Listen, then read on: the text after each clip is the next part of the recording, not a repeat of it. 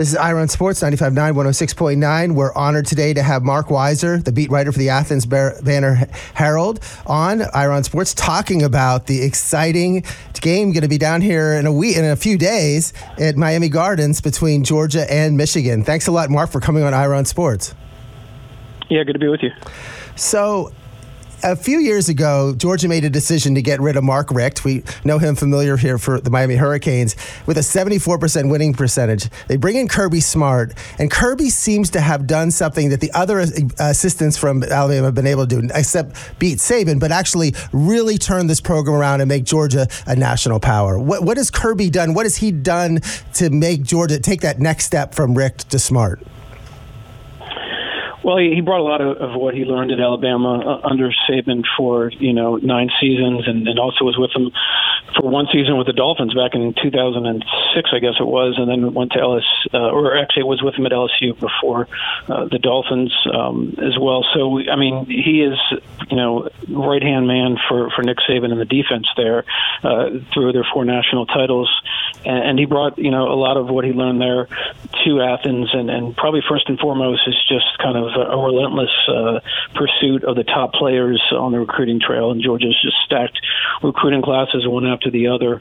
Um, top three or four for like five or six straight years now. Um, so when you have a really, really good players and uh, you can coach them up, uh, you can do what Georgia did. You know, they got to the playoff in 2017, and they've been you know kind of on the outside looking in the last three years, but but they're back this year and just had a, a dominant regular season. And then going into this year, I kept hearing the name of the quarterback, JT Daniels, JT Daniels, JT Daniels, then has injured the beginning part of the year, and Stetson Bennett is almost like a placeholder. But suddenly Stetson Bennett became more than a placeholder, but actually was, you know, is the quarterback and, and made, you know, made the announcement, Kirby's made the announcement that he's the quarterback for the rest of the year. What did Bennett do to really take this position and not just be a placeholder for it? Yeah, I mean, you know, JT Daniels was the guy after the last four games of last year. He transferred over from Southern Cal, was coming off a, a torn ACL. Uh, you know, the fans were kind of pining for him, you know, during last year when Georgia went through really three quarterbacks because they had uh, a Wake Forest transfer. Jamie Newman opted out because of COVID. Um, then they had started D'Wan Mathis, who ended up transferring to Temple, uh, and Stetson Bennett came in in the first game because uh, uh, Mathis was ineffective, and Bennett was, was you know better than you might expect for a guy that was a former walk-on. But they uh, they lost games uh, against Florida. They lost against Alabama, where Bennett didn't have good days. Got injured in the Alabama game, um, and so JT Daniels was caught on the last four games. And then you know they brought him to SEC media days. He was talked about as a Heisman Trophy candidate, but he dealt with a couple injuries, an oblique injury, a lat injury, um, and and uh, Bennett took advantage of the situation um, and really raised his game from last year. Brings a different element than um, than Daniels because he has the ability to to make uh, first downs with his feet um, and really avoid trouble, uh, you know, with the pass rush. So, you know, Georgia's defense was so good they didn't need to score 40 points a game on offense. Um, the opponents weren't scoring more than 17 points a game before Alabama did. Uh, so, uh, you know, Bennett didn't have a good game in the SEC championship game, but looks like they're sticking with him, and um, you know, hoping that the formula that worked in the regular season will carry them through these next two games. And also, that formula was the running back by committee. We think of we think of the star running back, uh, you know, ever since from Herschel Walker's days. But the point is, you're using, you utilize maybe four or five running backs in the game that could all carry significant carries, including Zamir White, James Cook. But it's this running back that committee has proved very effective this year. Yeah, Georgia's you know they've really produced uh, a lot of NFL running backs, but but they've they really haven't had a, a guy that's they've needed to be like the workhorse guy. I mean, when they went in 2017, it was Nick Chubb and Sony Michel.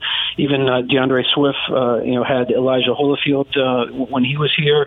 Um, you know, even going back to the Mark Richt years, they kind of did the same thing. So this year, um, you know, you don't necessarily have like a first round type running back, but Zamir White, James Cook uh, brings some different dimensions. White is more of a downhill runner James Cook, Dalvin's brother, uh, you know, can can get open in, in space and, and be a, a good threat in the passing game. Um, and then they have Kenny McIntosh, who's from South Florida. Um, they have Kendall Milton from California. So they really go four deep at that position.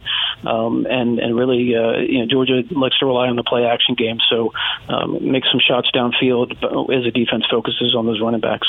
And then the defense to turn to that. I mean, Jordan Davis, the Bednarik, Bednarik Award winner, Nakobe Dean, the Butkus Award winner, Devon Devonte Wyatt. I mean, you have three, maybe four first round draft picks on that defense, and it just seems so dominating. And, and, and during the whole year, I mean, the scores were, I guess, the average was like under holding teams for under seven. Uh, one of the best defenses we've seen in years, considering in this time of offense, offense, offense, to have this dominating defense uh, was pretty amazing.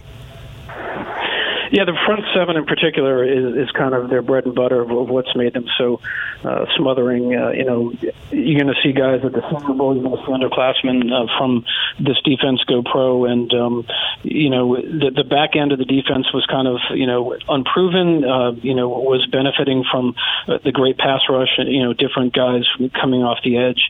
Um, you know, making plays, and and they were kind of exposed a little bit against Alabama. Now, you know, whether Michigan can take advantage of, of the back end, the, the secondary, um, it remains to be seen. And um, you know they're going to have a lot to deal with. You know, you mentioned guys like Jordan Davis. He goes six six, three hundred and fifty pounds. Um, Devonte Wyatt, De- Devonte Wyatt is just a handful as well at tackle. Then you have Jalen Carter, who might be a better pro prospect at nose guard, uh, who is a sophomore um, behind Jordan Davis, and, and they rotate a lot of guys, roll a lot of guys in there, and then all three of their inside linebackers are just you know speedy sideline to sideline type guys that that uh, all the guys, uh, NFL talent evaluators on the next level, are, are really uh, kind of gushing over. We're talking to Mark Weiszer, uh, the beat writer for the Athens Banner Herald, about the Georgia Bulldogs, and I just want to talk about one game in particular at the beginning of the year, the Clemson game. I think that was where the statement was made. I mean, I think Clemson regrets even scheduling that game, but uh, I remember the defense was just. I mean, you, everyone expecting Clemson's offense every game scoring 40, 50 points, and suddenly totally shut out during the entire game. I think that's what really what set in motion this uh, dominant defense.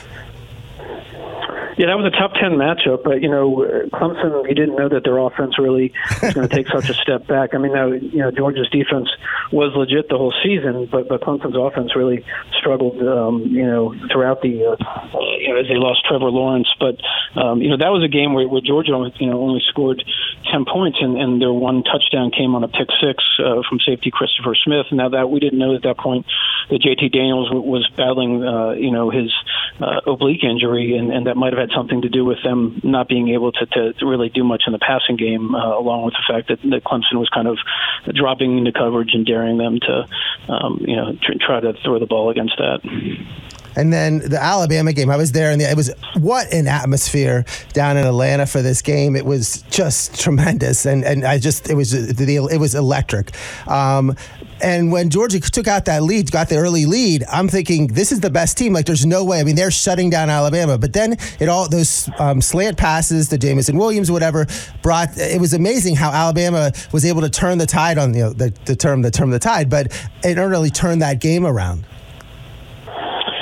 Yeah, I mean Jameson Williams and and uh, John Metchie, you know, they really took advantage of some bust in the secondary, and Georgia, you know, kind of deviated from their scheme a little bit. Um, what they were doing, what got them there, uh, because they thought the best way, uh, you know, to beat Alabama was not to play as much zone defense.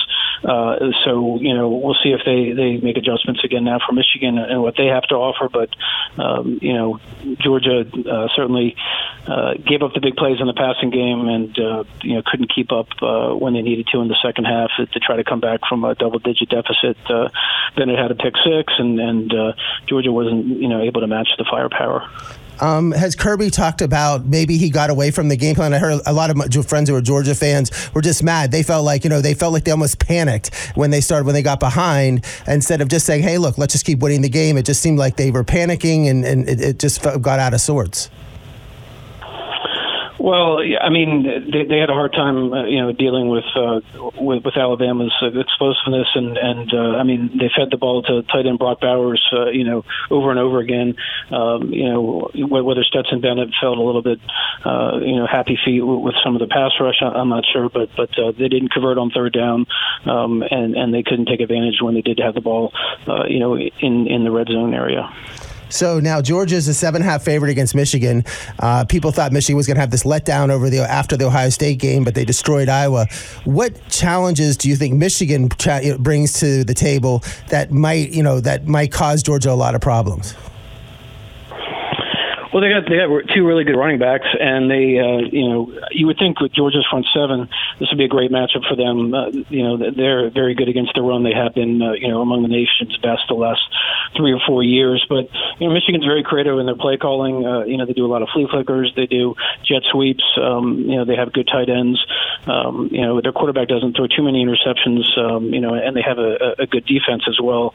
Um, you know, I think if Georgia can shut down the run, um, you know, Michigan doesn't have the same type of players on the outside as Alabama does, and so you, you got to like Georgia uh, in that aspect.